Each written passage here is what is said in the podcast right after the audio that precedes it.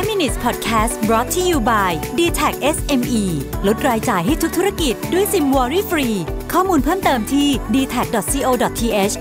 s m e สวัสดีครับ คุณอยู่กับรวิทานุสาหะนะครับ วันนี้ไม่ชวนคุยเรื่องเบาๆ บ้างดีกว่านะครับ ก็ผมเอาบทความมาจากมีเดียมอันหนึ่งก็อ่านอ่านอยู่แล้วก็แบบ เอ้ย สนุกดีบทความอันนี้นะฮะพูดถึงว่าคู่ชีวิตที่ มีสัญสญญาณที่ดีว่าเออนี่จะเป็นสัญลักษณ์หรือเป็นสัญญาณว่าคนนี้จะเป็นคู่ชีวิตที่ดีของฉันได้เนี่ยต้องมีอะไรบ้างนะครับ บทความนี้ชื่อว่า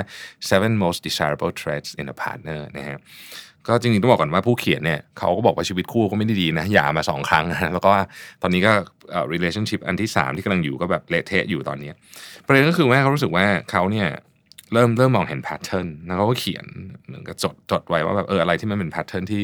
ที่เขารู้สึกว่าถ้ามีถ้ามีเรื่องพวกนี้เนี่ย มันน่าจะทำให้ชีวิตของเขาไปรอดนะครับซึ่งนี่ก็คือคำแนะนำจากคนหนึ่งคนนะต้องบอกอย่างนี้ก่อนแต่ผมอ่านแล้วผมคิดว่าเออมันจริงทุกข้อเลย ก็เลยเอาอันนี้มาคุยกันนะครับ ข้อที่หนึ่งเขาบอกว่าต้องมี kindness นะฮะถ้าเราแปลตรงตัวก็คืออ kindness อาจจะแปลว่าความเมตตาจิตใจดีอะไรอย่างเงี้ยนะฮะอารมณ์ประมาณว่าเขาบอกว่าเออเนี่ย สมมติว่า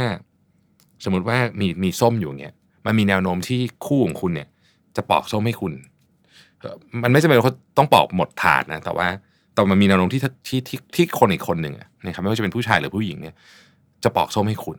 ถ้าเกิดว่าแบบไม่ไม่เคยเลย ไม่เคยคิดจะทำอะไรแบบนี้เลยเนี่ย อันนี้ก็เป็นสัญญาณอันหนึ่งที่ต้องระวังนะครับมาดูข้อที่สองเนี่ย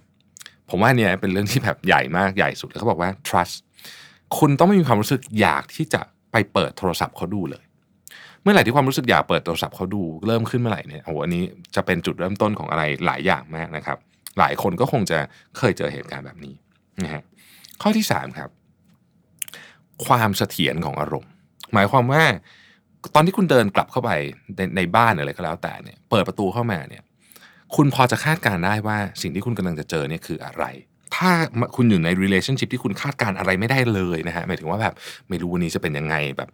นอกนอกจากว่าคุณไปทำอะไรมา เช่นกลับบ้านดึกอะไรอย่างเงี้ยเป็นอีกเรื่องหนึ่งแต่ว่า สมมุติว่าเป็นวันธรรมดาอะไรเงี้ยแต่แบบโอ้โหมันแบบมันขึ้นลงแบบ จนไม่รู้เลยเนี่ย อันนี้ก็เป็นก็เป็นสัญญาณที่ต้องระวังเหมือนกัน เพราะว่าเขาเรียกว่าคำนี้มันคือมันมีมันมีศัพท์ภาษาอังกฤษชื่อเอิ่มเอิ่ม emotional อ heavy lifting in emotional คือ คือมันจะต้องไม่มีใครที่แบกรับภาระทางอารมณ์ไว้เยอะเกินไป ฝั่งใดฝั่งหนึ่งแม้มันจะไปต่อลำบากนะครับ ข้อที่สี่คือ load sharing นะฮะ load sharing เนี่ย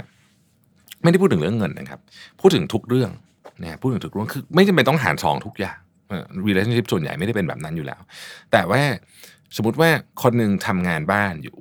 นะครับ อีกคนหนึ่งนอนเล่นเกมอยู่ นานๆทีก็โอเค แต่ถ้ามันเป็นแบบนี้ตลอดเวลาเนี่ยก็ก็ลำบากเหมือนกันคือเขาบอกว่า laziness can be a deal breaker นะฮะ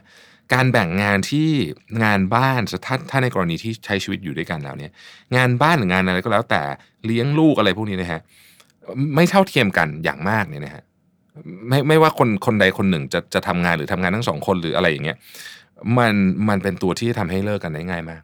เพราะว่า เรื่องอันนี้มันสะสมเล็ก ๆ ทีละนิดเนี่ยไม่เป็นไร แต่พอมันสะสมสะสมให้ทำไมถึงไม่ช่วยฉันเลยทำไมถึงไม่ช่วยฉันเลยเนี่ยวันหนึ่งมันเป็นจุดจุดจุดระเบิดได้นะครับเพราะฉะนั้นไม่ว่าอะไรก็ตามเนี่ยต้องแบ่งเบากัน ไม่ได้บอกว่าต้องทำเท่ากันเป๊ะนะฮะขอพูดอีกทีหนึ่งว่ามันไม่มีหรอกคู่ไหนที่แบบทำทุกอย่างเท่ากันร้อยเปอร์เซ็นต์เนี่ยแต่มันต้องแบ่งเบากันเราต้องรู้สึกว่าเฮ้ยฉันไม่ได้ทำเรื่องนี้อยู่คนเดียวนะอีกคนหนึ่งช่วยสปอร์ตด้วยเสมอนะครับข้อที่ 5 คือฟันครับ คือ คือความสนุกสนาน ถ้าเกิดว่าคุณอยู่กับคนที่ไม่สามารถทำให้คุณหัวเราะได้เลย หรือเขาไม่เคยหัวเราะคุณเลยเนี่ย อันนี้ก็เป็นสัญญาณที่อาจจะต้องดูนิดหนึ่งนะฮะ คือการหัวเราะเนี่ยมันเป็นมันเป็นมันเป็นหนึ่งในเรื่องที่ทำให้คนอยู่ด้วยกันได้นานนะฮะ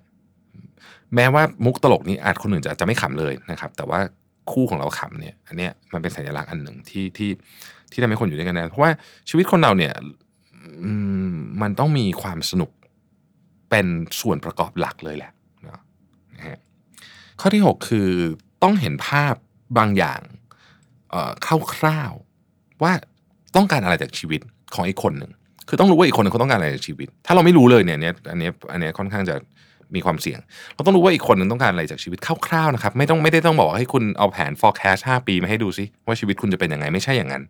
แต่คร่าวๆอะควรจะต้องรู้ เราต้องรู้เรื่องเขาเขาต้องรู้เรื่องเราประมาณหนึ่งนะฮะข้อที่